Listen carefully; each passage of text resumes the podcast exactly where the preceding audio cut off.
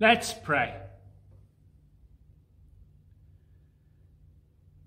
Speak to us, Lord. Help us to hear your voice of love. Remind us that we are held in your hands.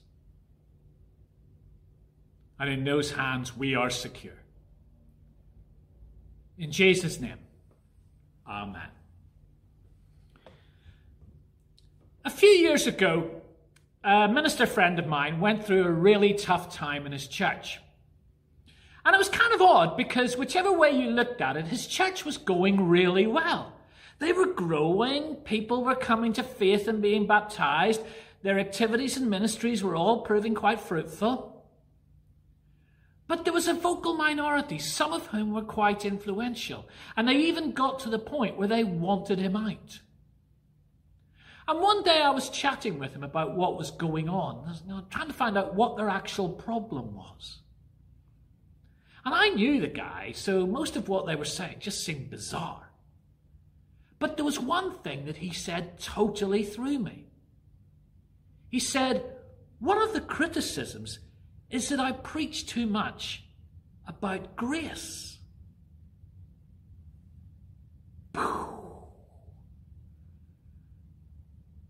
I replied, That's a criticism?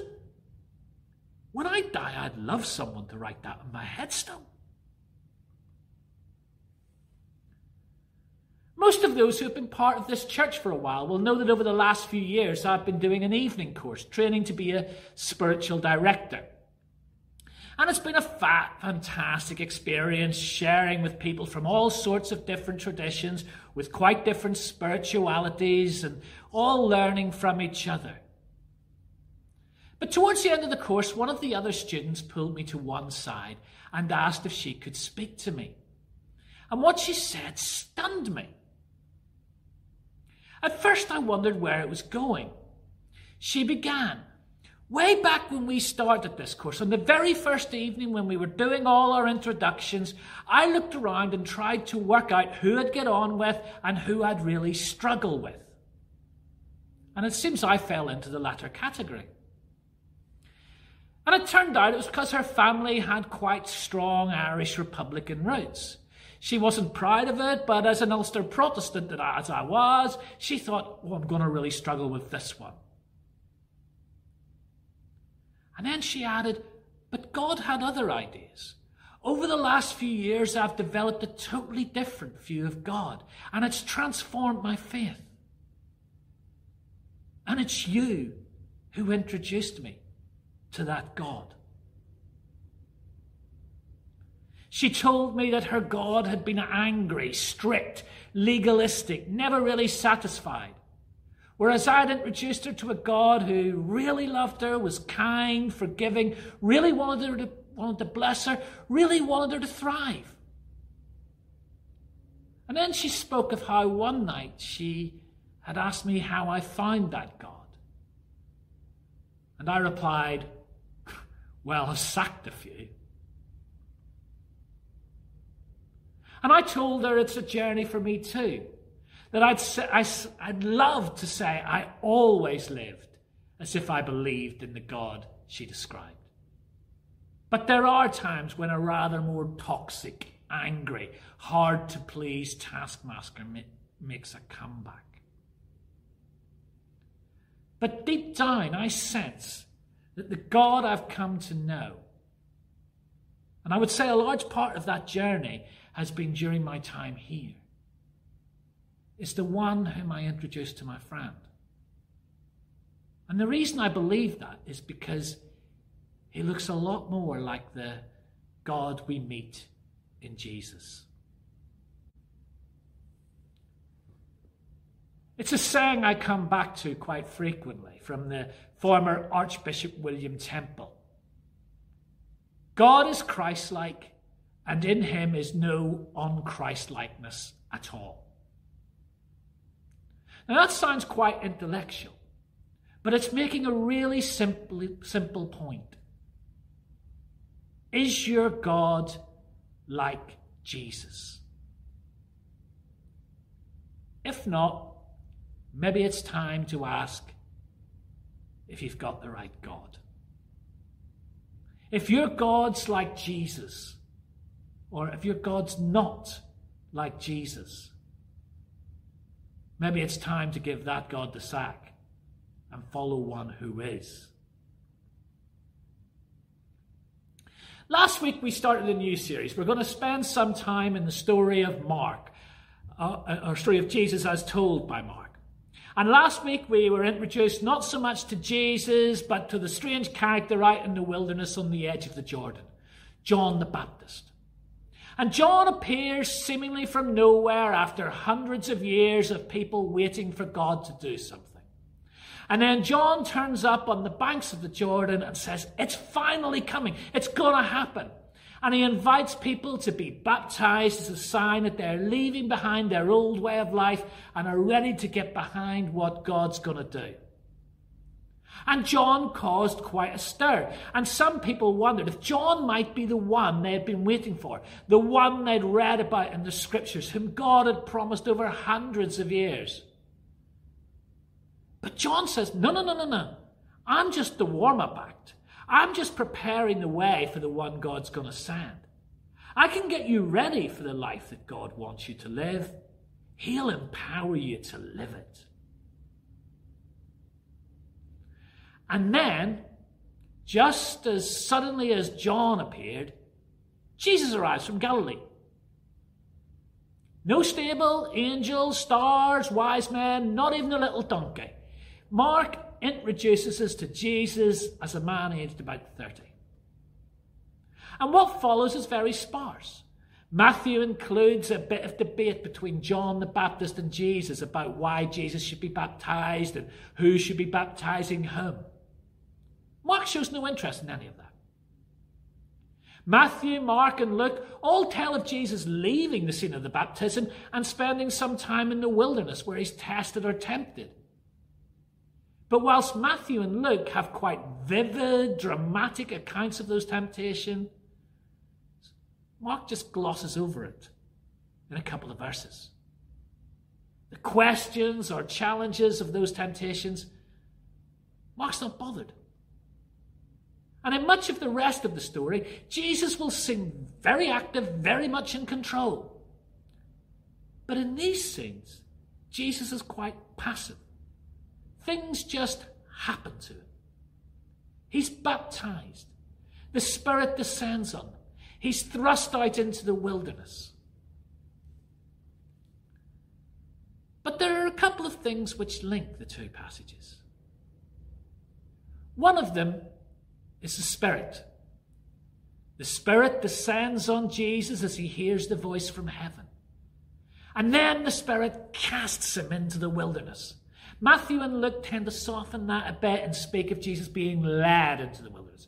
Mark uses quite strong language. It's the same word that he'll use later to describe what Jesus does to evil spirits as he casts them out of people. But the other thing is Mark's main point in telling these stories in the first place. If last week's passage was about John preparing the way for God to act in Jesus, this week's asking the question well, what's this God like? And that might sound quite highbrow theological stuff, but it's actually a question which has a very earthy, practical side.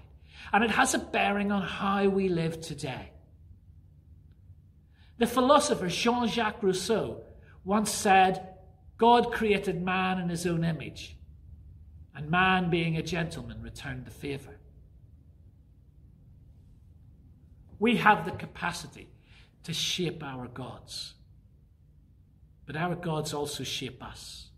What we believe about God can shape how we approach Him and other people.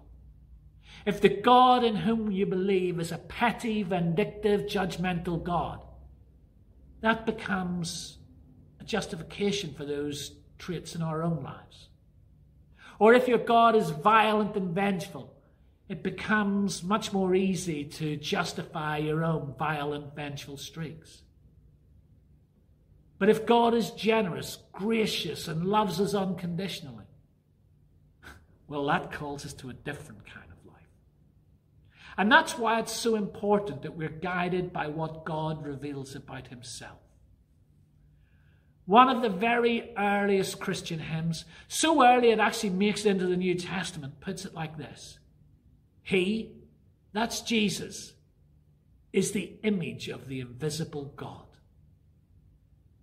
In the introduction to the Gospel of John, we read, No one has ever seen God, but his one and only Son, that's Jesus, has made him known. God is Christ like, and in him is no unChristlikeness at all. If we want the clearest picture of God, the best place to look is Jesus. What's going on in these two little scenes we've read together this morning? As Mark begins to tell the story of Jesus, he's been setting the scene. Last week, he linked the story back to the Old Testament scriptures. And Mark was highlighting that the arrival of Jesus isn't just another random event in the chain, it's about God fulfilling promises he made from way back. Today, Mark completes the scene setting by showing us something of what the God who's about to be revealed in Jesus is like. In many ways, these passages are more about the Father and the Spirit than about Jesus. Mark isn't especially bothered about, question, about questions why is Jesus baptized? He's more interested in the sky opening, the Spirit falling, and the voice from heaven. He's not especially interested in the nature of the temptations, what they say about how Jesus will live up to his calling, or even about how Jesus overcomes temptation. He's more interested in the Spirit taking him into the wilderness and God's care of him, even in that danger. So we read of Jesus coming from Nazareth and being baptized by John in the Jordan. And then as he rises from the water, Jesus sees the heavens open, the Spirit descending on him like a dove. And he hears the voice You're my son. I love you. I'm pleased with you. How many children long to hear words like that from a parent? How many long to know a love that's unconditional? How much damage is caused by that sense of love and approval as having to be earned? And how often do we feel that way about God? How many of us carry around a sense of a heavenly parent who's angry, strict, legalistic, who's never really satisfied?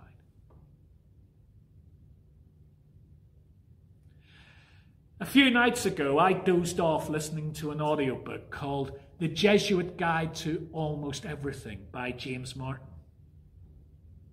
And maybe there was a reason I woke when I did. Because as I woke, I heard him speak of the image of God as a stern traffic cop, concerned only with enforcing the law or as a parole officer. And he asked how many children grew up in church and then concluded that the spiritual life wasn't an invitation to a relationship from a loving God, but a series of complicated rules from a tyrant God. He talks of how years of providing spiritual direction, and he had noted that virtually every person he had directed at some point has become stuck with a childhood image of God to see him either as a judge or even worse, as an evil genius. And perhaps so called Catholic guilt isn't just limited to Catholics. I remember Chris Ellis, one of our former Baptist college principals and a former president of the Baptist Union, coming to speak to us at college and saying that decades of sitting in ministers' gatherings had taught him that most of us preach a gospel of grace, but live as if we're different, that we have to earn God's love, acceptance, and affection. And that's why it's important to mark that Jesus hears these words right at the start. Before Jesus has done anything, before he has spoken a single word, he hears these words You're my son. I love you. I'm thrilled with you. He hasn't healed a single person, hasn't told a single parable, hasn't bamboozled a single scribe or Pharisee, but he's still loved with a love that is utterly unconditional. Yeah, I know Jesus has been around for 30 years, and Luke records one incident from his childhood, and we can make all sorts of assumptions about how Jesus' life had panned out up to that point. And Mark would have known all that too. But he just wasn't interested. It wasn't the point. If he wanted to make the point that Jesus had done something to earn God's love and approval, he could have told us. But he didn't. Mark wants us to know that God's love for us is unconditional. That God is a God who looks upon each one of us just as he looked on Jesus and says, You are my dear, dear child. I love you. I'm thrilled with you. I'm putting those words on the screen. I invite you to read them slowly to yourself. Add your own name to the front. Reflect on God saying those words to you. You are my dear, dear child. I love you. I'm thrilled with you.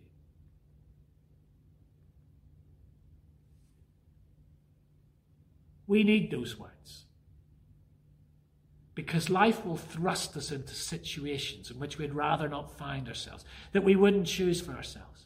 Jesus doesn't rise from the baptism to some sort of charmed life. He finds himself thrust into the wilderness, into trial and temptation.